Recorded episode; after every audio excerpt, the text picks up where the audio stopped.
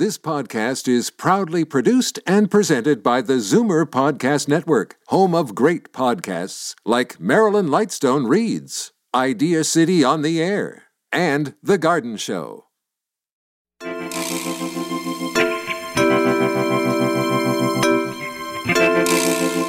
Your mouth has the same type of system where if you eat cranberries, the substance will stick to the teeth and help prevent the bacteria. So it will help prevent you from having uh, too much bad bacteria in your mouth causing bad breath.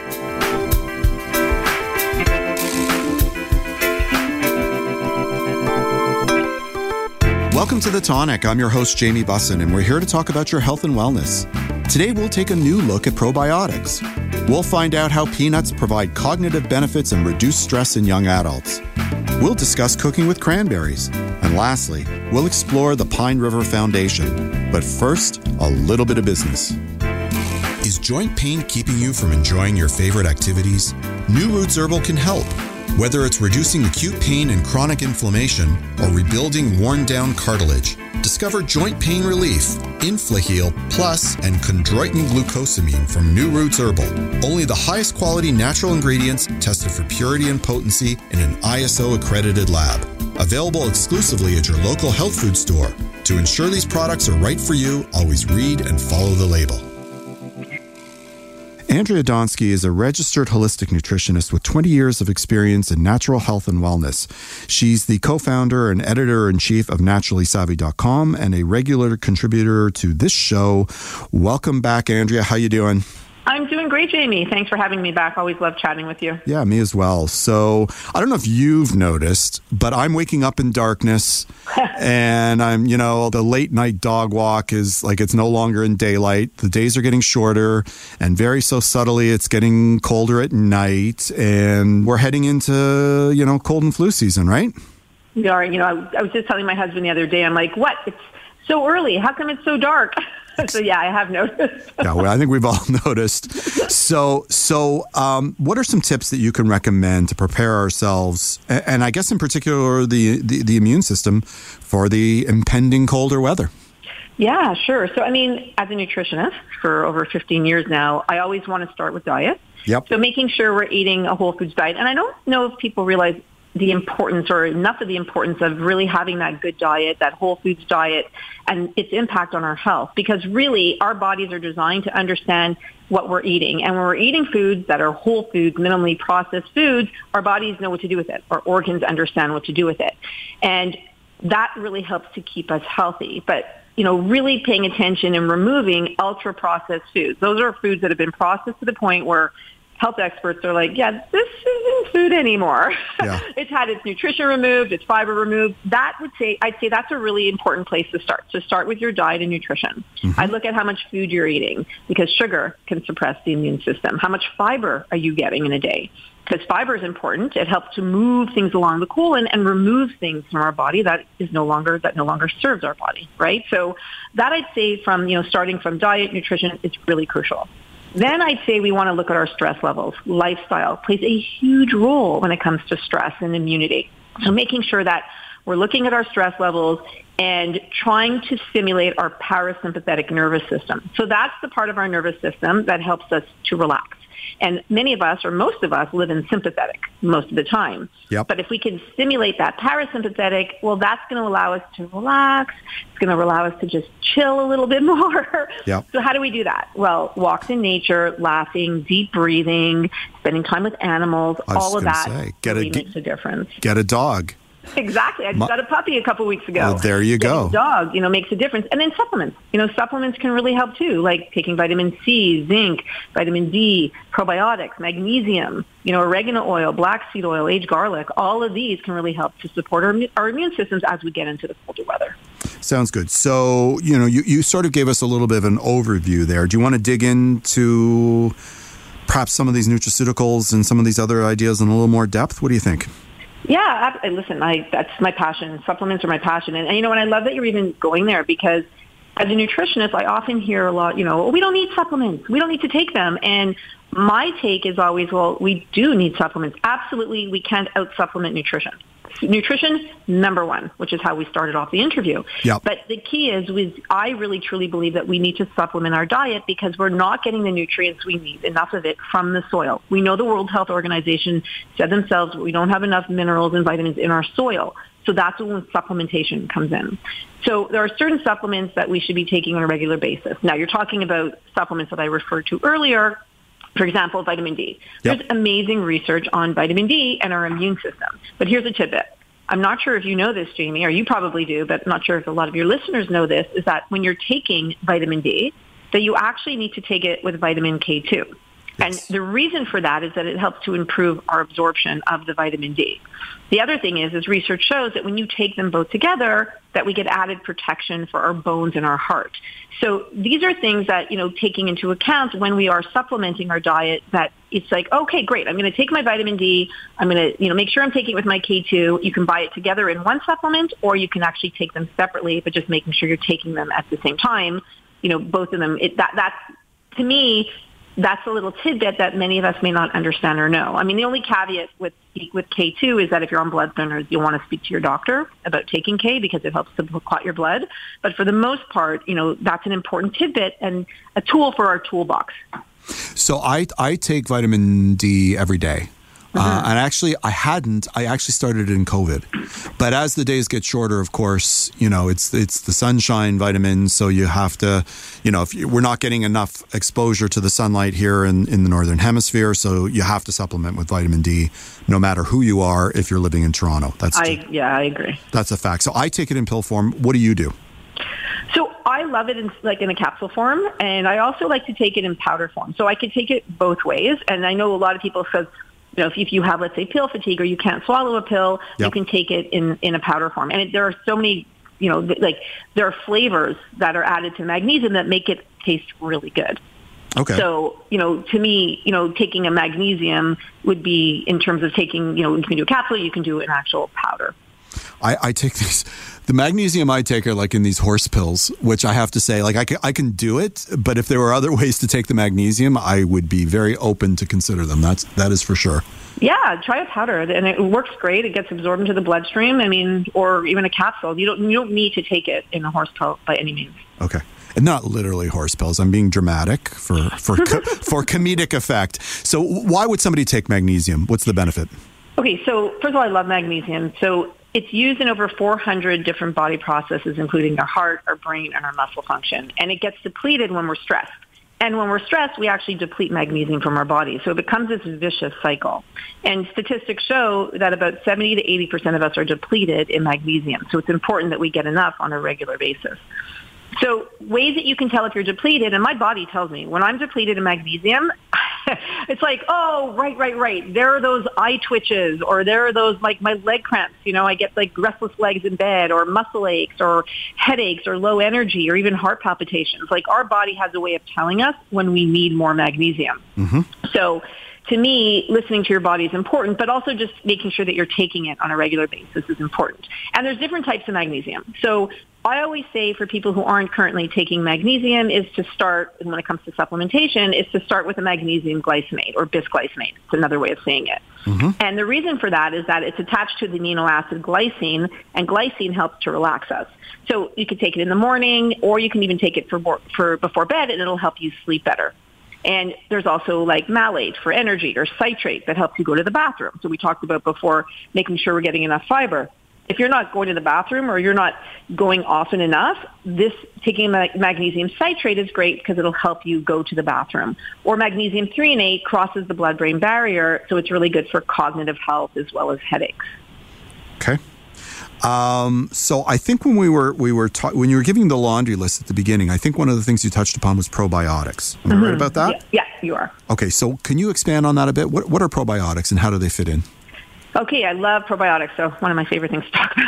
Okay, well, So- lu- lucky us. There we go. Lucky, yeah, exactly. Well, probiotics are good bacteria, and our like, and in our gut we have, for let's say, for the sake of simplicity, we have good and bad bacteria that live in balance. So we all have good and bad bacteria, but we don't live in a bubble. We live we live life, mm-hmm. and we're exposed to things like pollution and pesticides and antibiotics, stress, smoking, medications, and all of these can kill off the good bacteria And what happens when the good bacteria is killed off is that we get an imbalance of the bad to the good now. So now the bad kind of rises and the good goes down. And that's when problems can start to happen. So that's why populating our gut with good bacteria can help keep the not so great ones at bay. And now experts are making the connection between the trillions, we have trillions of bacteria in our body, right? And mm-hmm. that live and that live in our gut. And our overall health plays, it, it all comes together and it's taking and keeping those bacteria in balance play a very big role when it comes to our overall health. And some bacteria help us digest our food, some produce vitamins, and some support our immune system. So that's why for me, making sure we're getting probiotics on a regular basis is really key. Okay. Um, what's the science behind the probiotics? So there, there is a lot of science when it comes to probiotics, and the, there's research on probiotics when it comes to preventing antibiotic associated, associated diarrhea, including diarrhea caused by C. diff, C. difficile, mm-hmm. uh, treatment for infant colic, treatment for periodontal disease, for ma- maintenance and treatment for ulcerative colitis, as well as now we're looking at it, you know, for immunity and even mental health. So there's a lot of research on probiotics. So it's one of those nutrients that we know have studies behind it. Okay. Now, I've heard that there are different strains of probiotics. Should should our listeners care about that? Like, is that relevant if they're taking probiotics?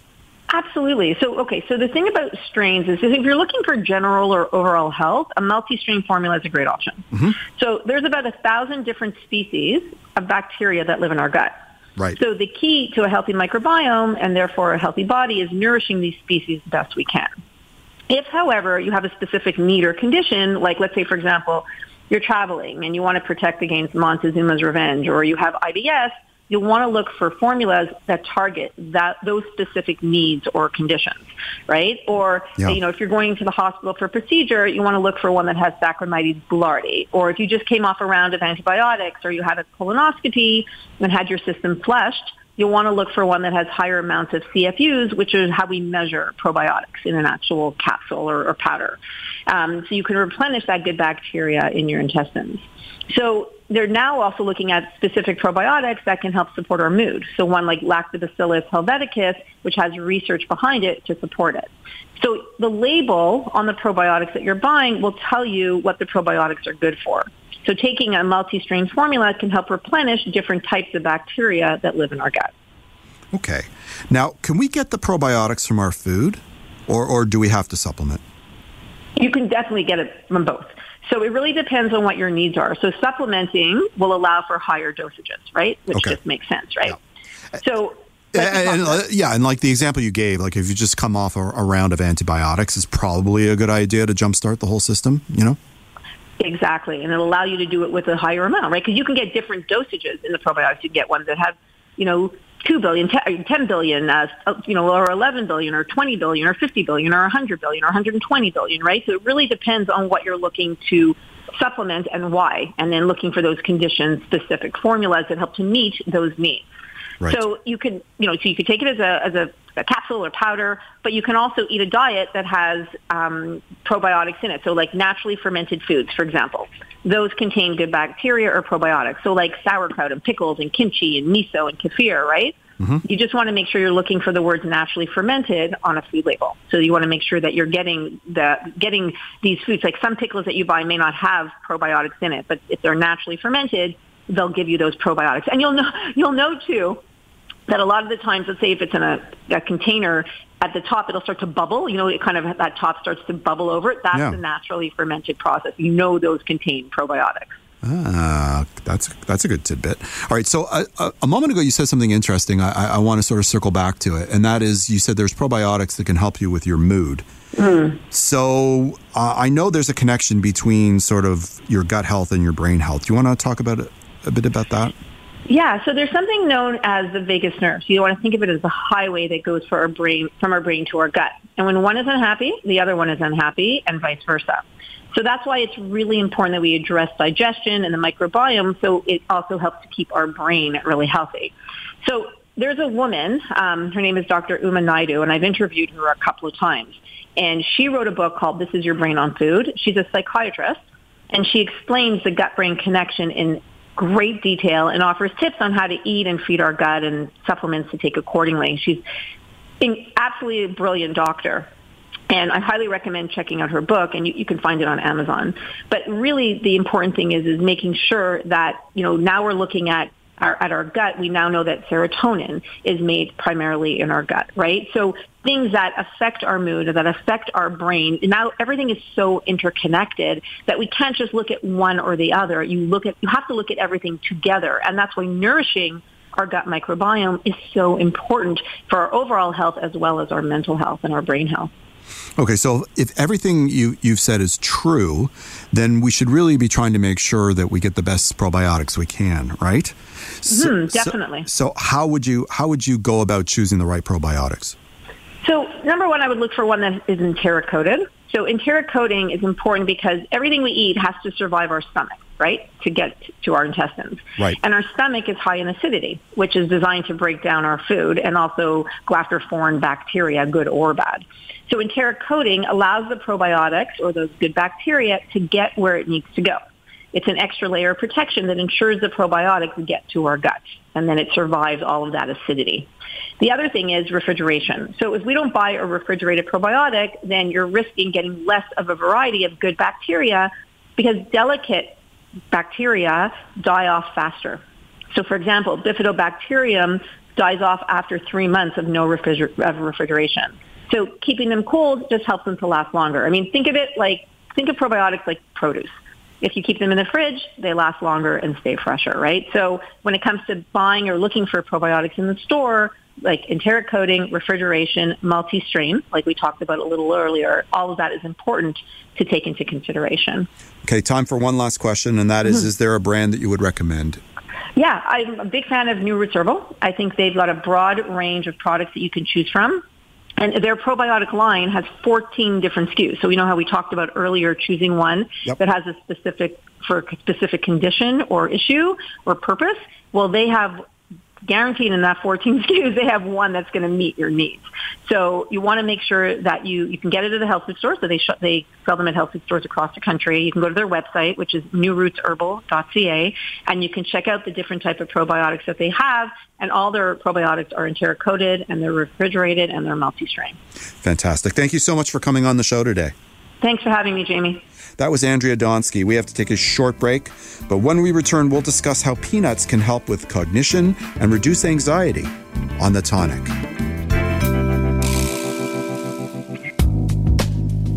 I'd like to give a shout out to our new sponsor, Omega Alpha. This company is 100% Canadian owned. Their team consists of allopathic and naturopathic doctors, nutritionists, researchers, and other scientific professionals, all led by their CEO, Dr. Gordon Chang. Formulations are created on their 40,000 square foot facility located in Toronto. Omega Alpha uses only the highest quality ingredients to manufacture the most efficacious yet price friendly nutraceuticals. For more information about Omega Alpha, visit OmegaAlphaInc.com. The Big Carrot is a worker owned natural food market that's been committed to local, organic, non GMO, and sustainable food systems since 1983. They're a one stop shop offering produce, grocery, bulk, body care, and holistic dispensary. The juice and smoothie bars and kitchens serve up hundreds of healthy dishes and drinks daily. Building community is at the core of their vision, which they deliver through education, outreach, and giving. They want everyone to share in the goodness they offer. Visit their website for more information at thebigcarrot.ca. You're listening to The Tonic on Zoomer Radio. Welcome back. Dr. Samara Sterling is a nutrition scientist with expertise in the use of plant based nutrition for the prevention and treatment of chronic diseases. She currently serves as the research director for the Peanut Institute and has also worked as a nutrition consultant for various community based nutrition projects. She holds a bachelor's degree from Stony Brook University, a master's degree from Andrews University, and a PhD from the University of Alabama, Birmingham. Welcome back to the show, Dr. Sterling. How are you? I'm doing well. Thanks for having me, Jamie. Well, I'm, I'm excited to have you on the show today because there's uh, some new studies that have come out, and I thought you could help us with that. Does that make sense? Yeah, yeah, of course. So there's some findings uh, from a study conducted at the University of Barcelona. What, what, what were the findings there? Well, this research was actually really exciting. Uh, it was a study that was done in Barcelona, like you said, in 63 healthy college students. There were three groups that were uh, in the study. One group ate peanuts, the second group ate peanut butter, and then there was a control group. And what the researchers were looking at was how does the impact of peanuts and peanut butter affect cognition? And what this study found at the end of six months was that the folks who ate peanuts and peanut butter had lower anxiety scores, they had better memory, so there was an improvement in short-term memory, and then overall there were lower depression scores as well seen in the study population. So really exciting news there. Wow. Can you explain a little bit more about cognition functions of aided memory, uh, ex- uh, executive function, and processing speed? Like, what does it mean for the, like the college students that were that were part of the study?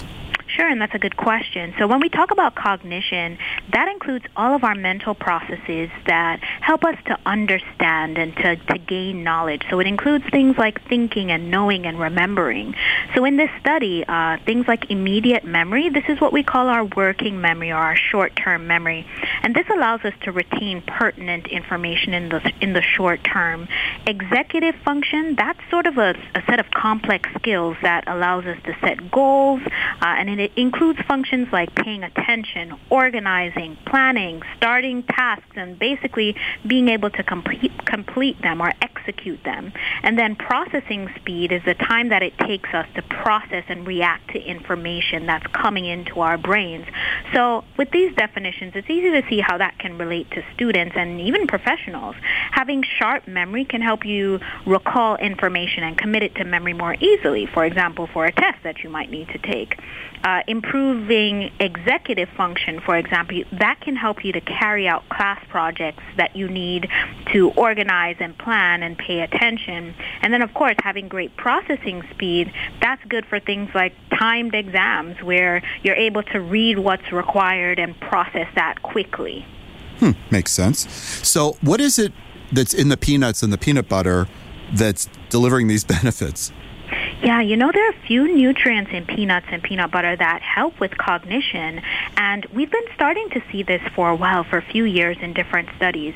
So, for example, peanuts contain a host of vitamins and minerals. Uh, some of those include niacin uh, and vitamin E. Peanuts are an excellent source of niacin and a good source of vitamin E, and we found in previous research that eating foods that are high in niacin and vitamin E is associated with a 70% reduced risk of cognitive decline or Alzheimer's as we age.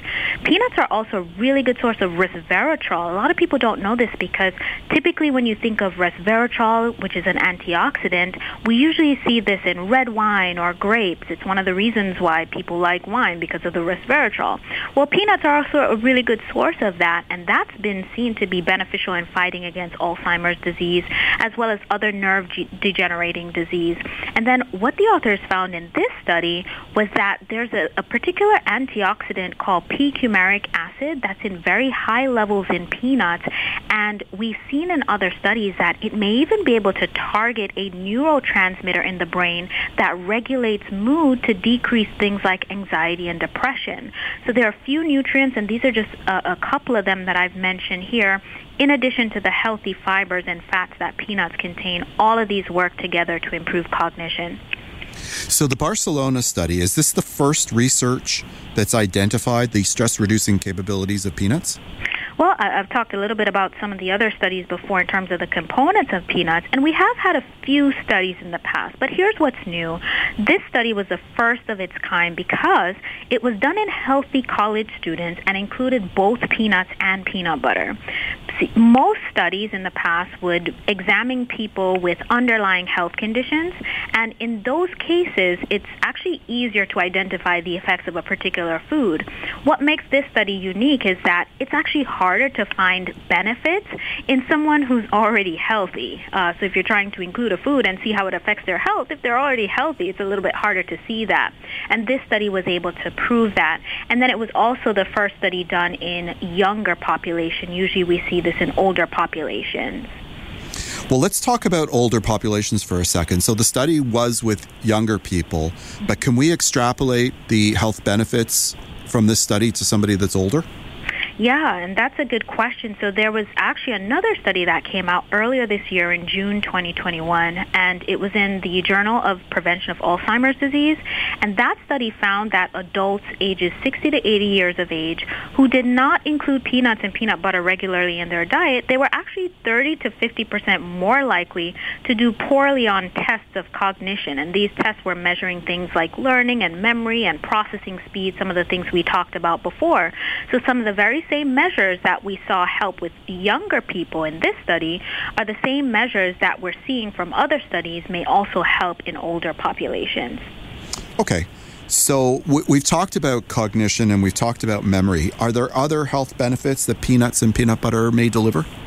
Yeah, so there are a few more benefits. As you may or may not know, peanuts are a high quality plant based protein. So in a serving of peanuts, and I'm talking about literally just a handful of peanuts, you're getting seven grams of high quality protein, and uh, in two tablespoons of peanut butter, you're getting eight grams of high quality protein.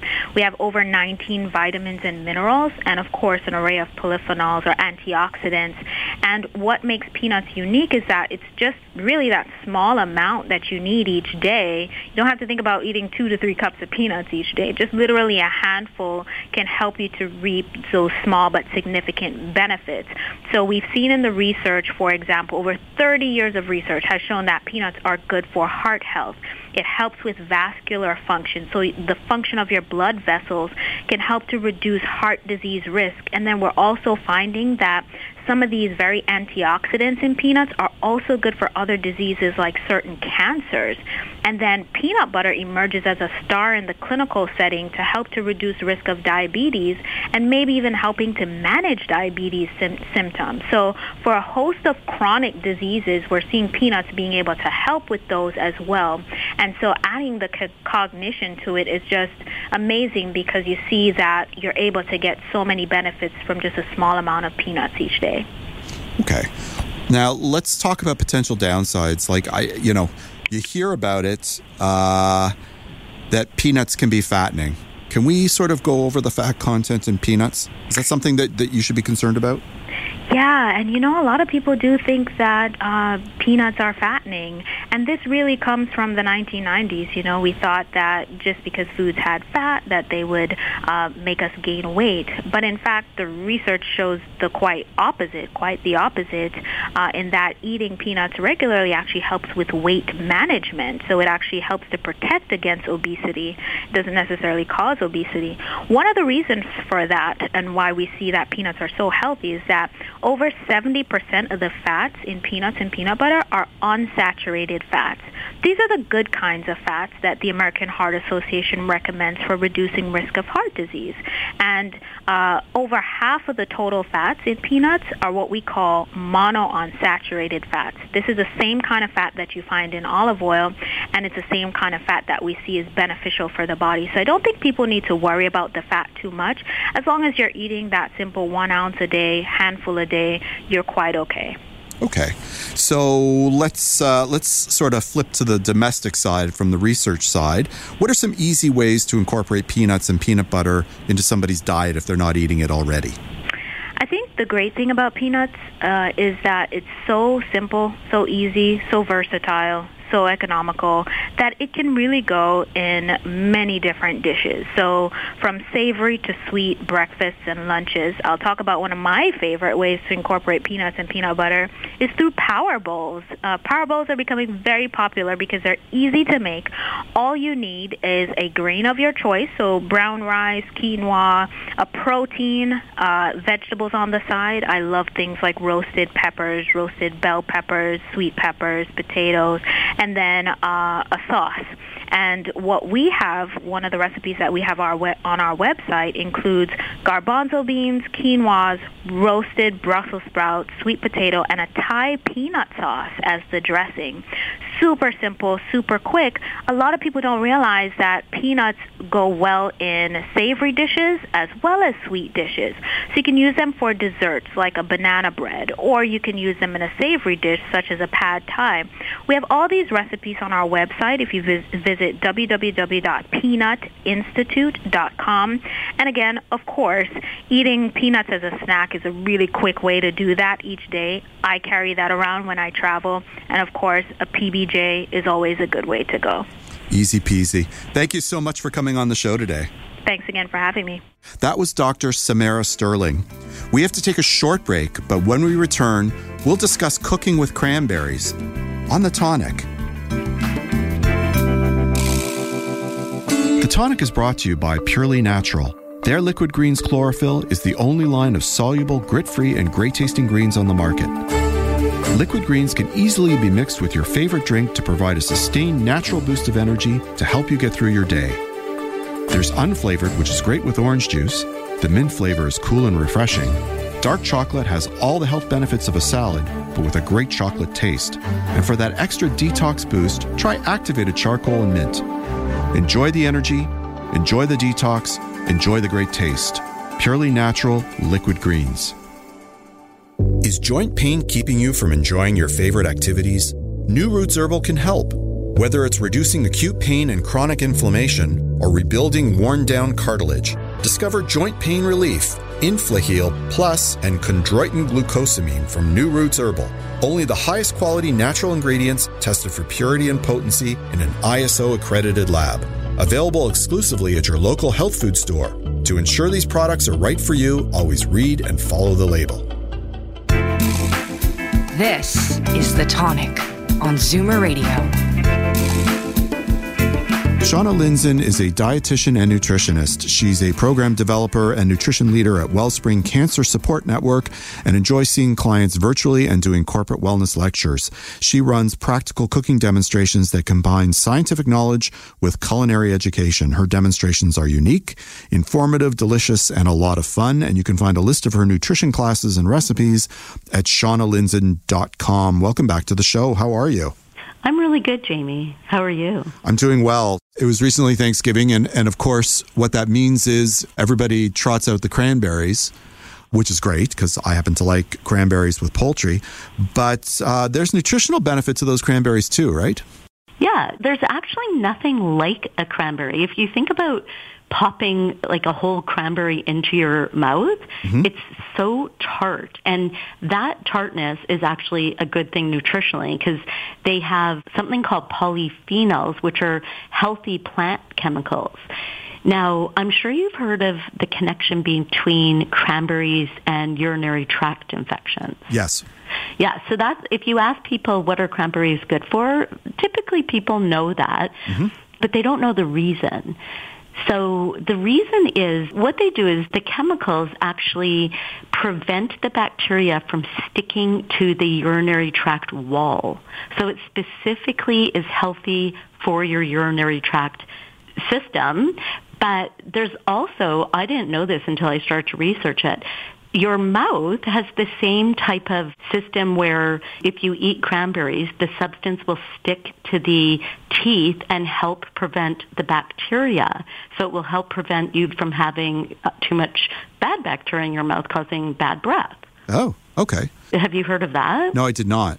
So that's yeah, good. So I thought so that like was if you really if, interesting. If you don't have mint, just like you know, coat your teeth with cranberry. With cranberry, I guess it's you know you could do cranberry juice, but the problem with cranberries is since they're so tart, you do have to sweeten them. So you don't want to have, let's say, too many dried cranberries because they're processed with lots of sugar, which will, if we're talking about dental health, that will obviously affect your teeth and cause dental cavities. Yeah, and, and also I think it's worth noting there's a difference between cranberry cocktail and cranberry juice, right? Yes, I'm happy you brought that up because pure cranberry juice is very tart. And when they make a cranberry cocktail, what they often do is they mix a bunch of juices together. So it will be like apple juice or pear juice, any really sweetened juices, they'll pair with the cranberry juice to sweeten it up. Yeah, and it usually isn't the expensive stuff like apple or pear. It's usually the grape juice, which which has a lot of sugar in it. A lot of sugar. Most of them do have a lot of sugar, and it's true. Like if it's usually they actually call that cranberry cocktail. Yeah. And it's mainly not cranberry juice. No. So Yeah, yeah. I think they wave a cranberry on top of it or something. That's, that's how they get to call it cranberry cocktail. to call it cranberry juice, they put like quarter of a cranberry in there. So, how do you buy cranberries then? What's the best way of doing that if you're looking in the store? So yeah, especially in October and November, you're going to see them in the fresh produce department. And if you do buy them in the bags in the fresh produce department, you can actually just throw those in the freezer. You Yep. don't have to do anything to them. And the other place you'll find them all year round is in the freezer department. Mm-hmm. So you can buy bags of frozen cranberries. And then you'll also see year-round dried cranberries, which have been processed with some sort of sweetener. And these are usually in the bulk department or the nuts and seeds department. And lastly, cranberry sauce, right? Mm-hmm. So I know, you know, there are some cranberry sauces out there that are literally just jelly. Yep. Like you can't even see the cranberry. It's it's literally one big block of gel. It looks like the can when you plop it out. Yep. And I don't think I've ever even bought that. Have you ever bought that? I don't know. I mean, not willingly. Like, yeah. yeah, I mean, like some people prefer it. To me, that isn't cranberry sauce. Like, like we've been making cranberry sauce for a long time, and once you have the real stuff, like that gloppy jelly, I don't know, Jello type stuff. It's stuff. weird, Just, yeah, it- it's, it's it's another food product. It's not really. It's so processed. But the real cranberry, once you you actually you have to sweeten it, right? Yeah. Like you can't just pop them in your mouth. I've actually tried to dehydrate cranberries myself Mm-hmm. to make a dried kind of crunchy cranberry and they're almost inedible. Like they're extremely tart. Yeah, I mean, if you acknowledge that you're going to have to sweeten them, I guess the next question is, what's the best way of doing it, right? Yeah, so there's a few ways. So I think people are a bit scared of making cranberry sauce because if they read recipes, they see that even on the bag of the cranberries, there's probably a recipe to dump a cup of sugar into a pot with some water with the cranberries. And that's kind of your traditional homemade cranberry sauce. Yep. My way of doing it would be to add different fruit for the sweetness, maybe some chopped apples or chopped pear, and then add some citrus zest, like lemon zest or orange zest, delicious. And then even add some nuts, like walnuts. And if you add all of these other flavoring agents, you can actually reduce the quantity of sugar. Are you still putting sugar in? Uh, you still put have to put a little bit of sugar in just to kind of get the texture of the sauce.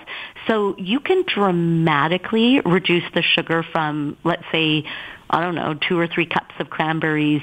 I would still put, let's say, quarter of a cup of any type of sugar. Like sugar equals sugar equals sugar, but the taste is different if you do maple syrup, for instance. Mm-hmm. People may even do honey, but I think maple syrup is a really good option. I like brown sugar with it personally. Yeah, brown sugar is a great idea. And last year I actually came up with this really cool recipe where I roasted the cranberries with a drizzle of maple syrup. Mm-hmm. And you could do that with brown sugar in the oven. And what happened was the maple syrup kind of sunk into the cranberry while it roasted. Mm-hmm. So I only put I don't know, a tablespoon of the maple syrup over a few cups of the cranberries. And as I said, I mixed that with apples and then you put some orange zest.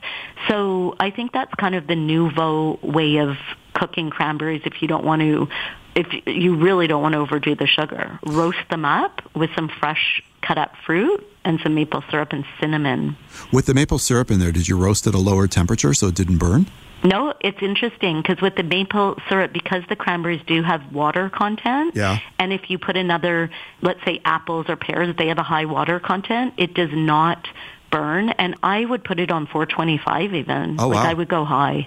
Okay, and did the so like when you make the cranberries like in a pot, they they pop, right? They pop and they're full of juice and pectin, which kind of thickens the sauce.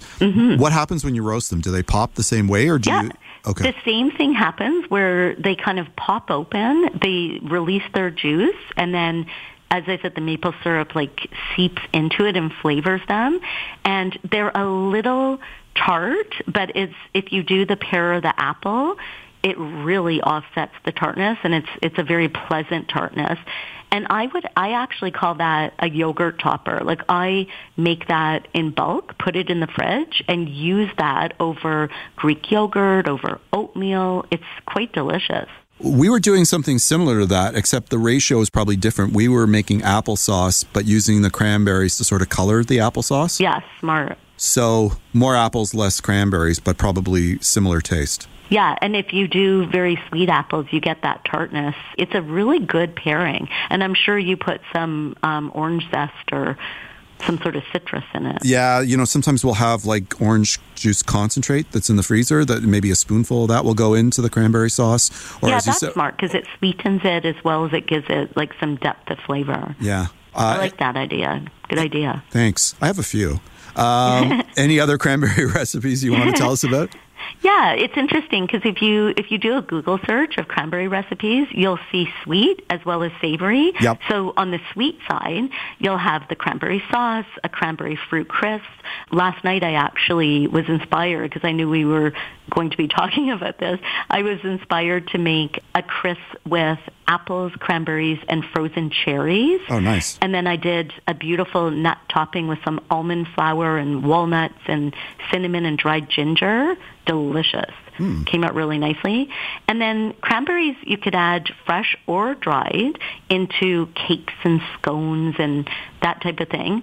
And when you get into the savory recipes, usually cranberries are paired with cheese, like a brie. Mm-hmm. Think about like a, cra- a brie wheel with cranberry sauce. It goes really well. We, we had this recipe that we would do in the, ni- it was back in the 90s. It was called cranberry chicken, where you'd brown chicken and then you would take it out – create a cranberry sauce in the pan and then like slow bake the browned chicken in the cranberry sauce.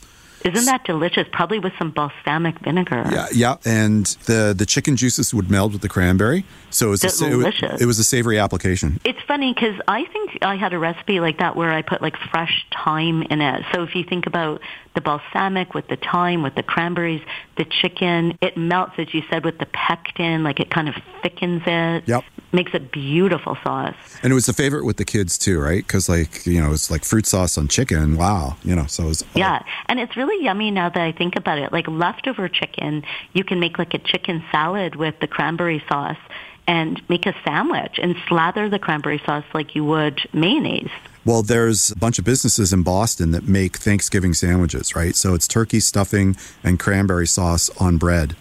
It's oh, actually, I'm it's, there. It's Delicious. Actually, yeah, you have to go to their market. I can't remember the name of it, but uh, they have a bunch of stalls there that make it. We have to go. That's all the time we have today. What do you want to talk about next month?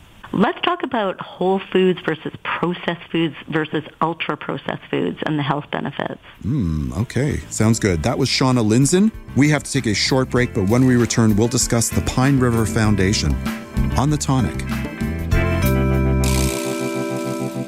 The Big Carrot is a worker owned natural food market that's been committed to local, organic, non GMO, and sustainable food systems since 1983. They're a one stop shop offering produce, grocery, bulk, body care, and holistic dispensary. The juice and smoothie bars and kitchen serve up hundreds of healthy dishes and drinks daily.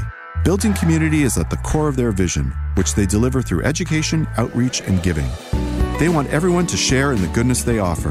Visit their website for more information at thebigcarrot.ca. Hi, I'm Jamie Bussin. I'm not only the host of the Tonic Talk Show and podcast, I'm also the publisher of Tonic Magazine.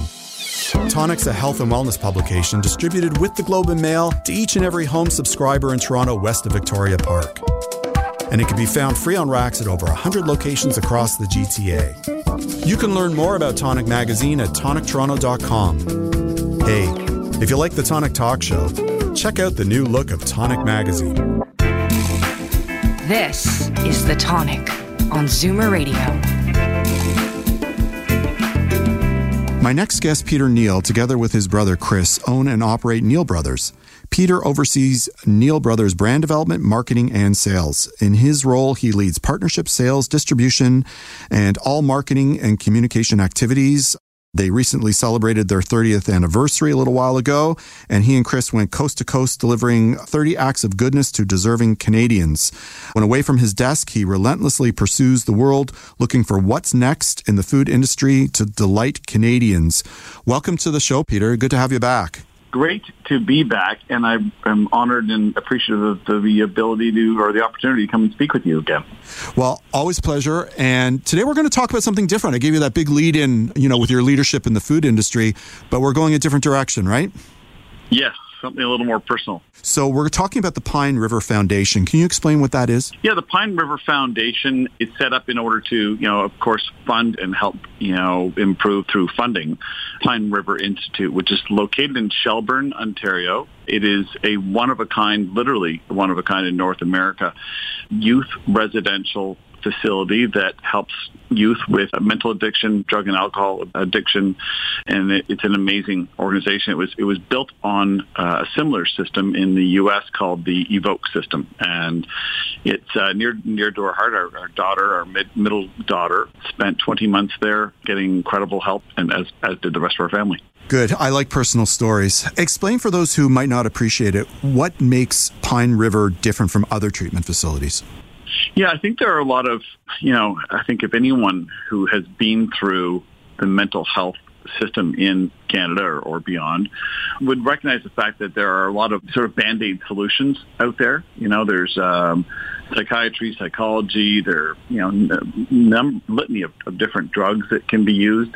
And, but they all seem to be somewhat disparate and, and not connected and certainly not comprehensive. So one of the things, you know, one of the things that really sets Pine River apart is, you know, that youth have to agree. Our daughter had to agree to go. Um, there's no set amount of time, but typically it's, um, you know, 12 to 18 months. Our daughter was there a bit longer. And, um, it's based on five stages. So, you know, these, these kids come into the program literally, you know, we we we met the uh, therapist in a in in in, a, in the winter in a uh, in the parking lot of a burger shack, uh, burger place up in Shelburne. And they were strip searched and taken away into the woods. Um, and that's the start of the program. It's called The Woods. It's an outdoor program for anywhere between three and, and, and you know, sort of six or, or seven, eight weeks. Our daughter was in there for quite a bit, period of time. Um, and they are left to their own, really. They've got, you know, other kids with them and, and certainly surveillance or, or supervision but it's an opportunity to really weed themselves off a number of different toxic behaviors or situations that they may have found themselves in.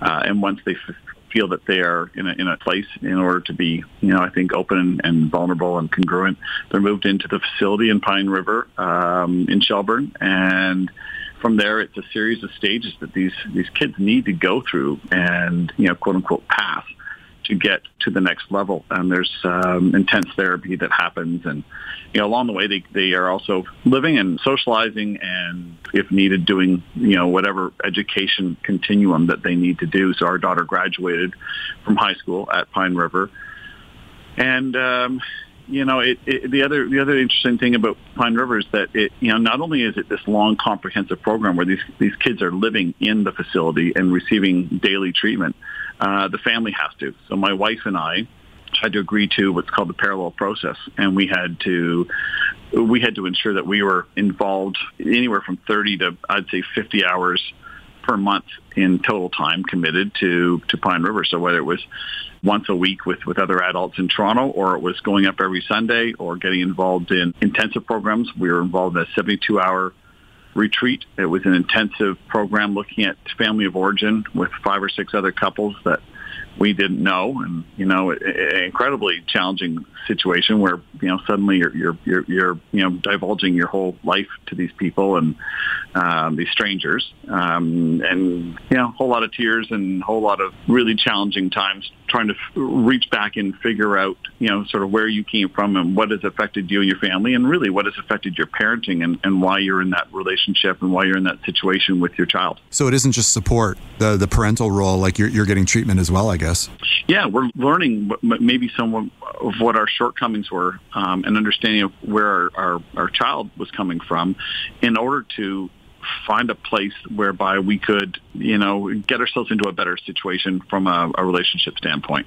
It was incredibly tricky, but um, you know, these people who are working there day in, day out, 24 hours a day, literally, you know, watching these kids, working with these kids, just, um, you know, I always say you couldn't pay me enough, but you know, my wife and I, Lara and I, um, just called these people angels. They were our saviors, and you know, after after 20 months uh, and then follow up after the program, we learned a lot about ourselves. We learned about a lot about relationships in general, um, let alone what we needed to do from a relationship standpoint with with our daughter, who for 15, 20 years had been an incredibly you know difficult um, experience. It, it, was a very difficult experience living with her, and it was a very difficult experience for her just living. Um, and there were many times where we didn't know if that was going to continue happening. She went through hell and back, and, and thank goodness to Pine River, it, it literally saved our lives and our daughter's life, our family for sure, and it has continued to save and help treat um, hundreds and hundreds of kids who otherwise would have been on the street. So you know, the, the payback to society is, is immense, um, let alone what it's done from an emotional standpoint to, to put families back together and, and help people become better, more um, congruent citizens in, in, in our communities. Yeah, that is a fantastic story. So, I mean, for you, you could see the results in, in the success of your daughter and, and how you and, and your wife, Laura, felt. For somebody who's sort of looking at it as a, as a third party, are, are there measurables for the work that's done at Pine River? Like, is there a way to quantify what they're doing? Yes, absolutely. They've they've taken on some of that. They've hired some of that out from a third party to look at the impact, to look at the return on investment. It is an expensive program, and you know, for us, we were fortunate enough to be in a position to be able to, you know, have our daughter in there sooner than later because we were in a private bed, quote, quote unquote, a bed that we paid for.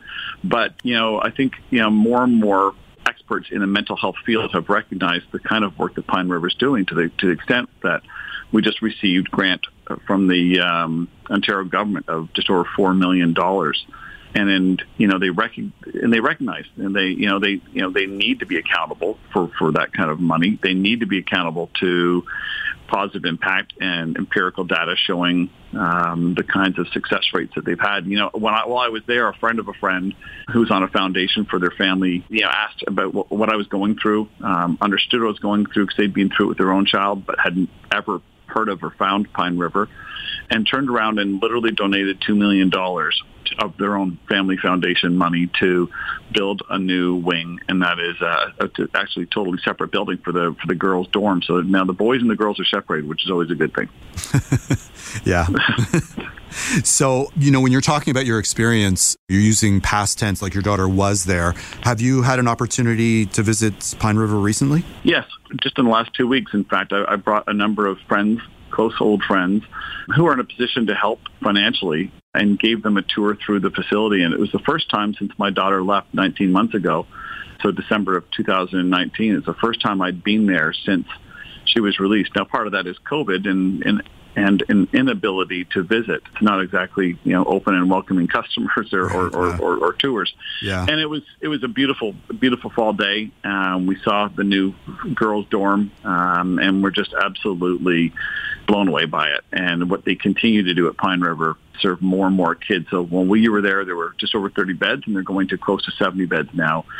Um, and that is absolutely incredible because the waiting list is year two, three, four for these families who are waiting and in desperation to get some real help for their kids because a weekly psychiatry uh, appointment or a weekly whatever they're doing, CBT, DBT, whatever work they're doing th- with, with medication is um, in often cases like ours, um, not enough. And, you know, there's just so many very, very challenged hurting families when we start to realize more and more that mental health is, is, you know, akin to many other diseases that affect and can kill. You know, we, we need to double down and, and places like Pine River need, need the attention and, and need the funding. And, and that's what we're trying to do right now. We're actually trying to build a new dining hall to accommodate all those beds. And we've been honored. And, you know, my wife and I and my family are incredibly humbled to know that they are naming it Neal, Neal Hall and uh, that is, uh, as you can imagine, it's uh, emotional hearing that, and it's um, you know really spurred my wife and I on to bring in more and more funds for Pine River and to make all this you know happen for these kids who are so much in need. What's the website people should go to if they're interested in, in contributing? Yeah, it's Pine River Institute. That's an, an easy Google one. And at, and at, my fingertips, I do not have the actual website in front of me, and I apologize. We'll put it on the show notes. Don't worry about Thank it. Thank you. Yeah, Pine River Institute in Shelburne, Ontario, and the Pine River Foundation is um, the place to go. Fantastic. Peter, thank you so much for coming on the show today and sharing your personal story. It makes a difference. And thank uh, you very much. It means a lot to me that you would, uh, you know, reach out and give us again the voice to communicate such an important place. So thank you. That was Peter Neal. Thanks to all my wonderful guests, Andrea Donsky, Dr. Samira Sterling, Shauna Lindzon, and Peter Neal. And thank you all for listening to The Tonic. You can listen or download this episode as a podcast with full show notes, contact information for our guests, and links at thetonic.ca. To find out more about the show, you can always follow us at The Tonic Talk Show on Instagram or Facebook. For great articles written by amazing health and wellness writers, be sure to pick up your copy of Tonic Magazine. The September October issue is available free on racks at over 100 locations across the GTA and delivered with the Globe and Mail to home subscribers in Toronto, west of Victoria Park. Or you can visit our website at tonictoronto.com. If you're interested in providing feedback or suggesting topics for the show, you can email me at jamie at tonictoronto.com. Next week on the show, we'll discuss the health and wellness issues that are important to you. Until then, this is Jamie Bussin wishing you a healthy and happy week.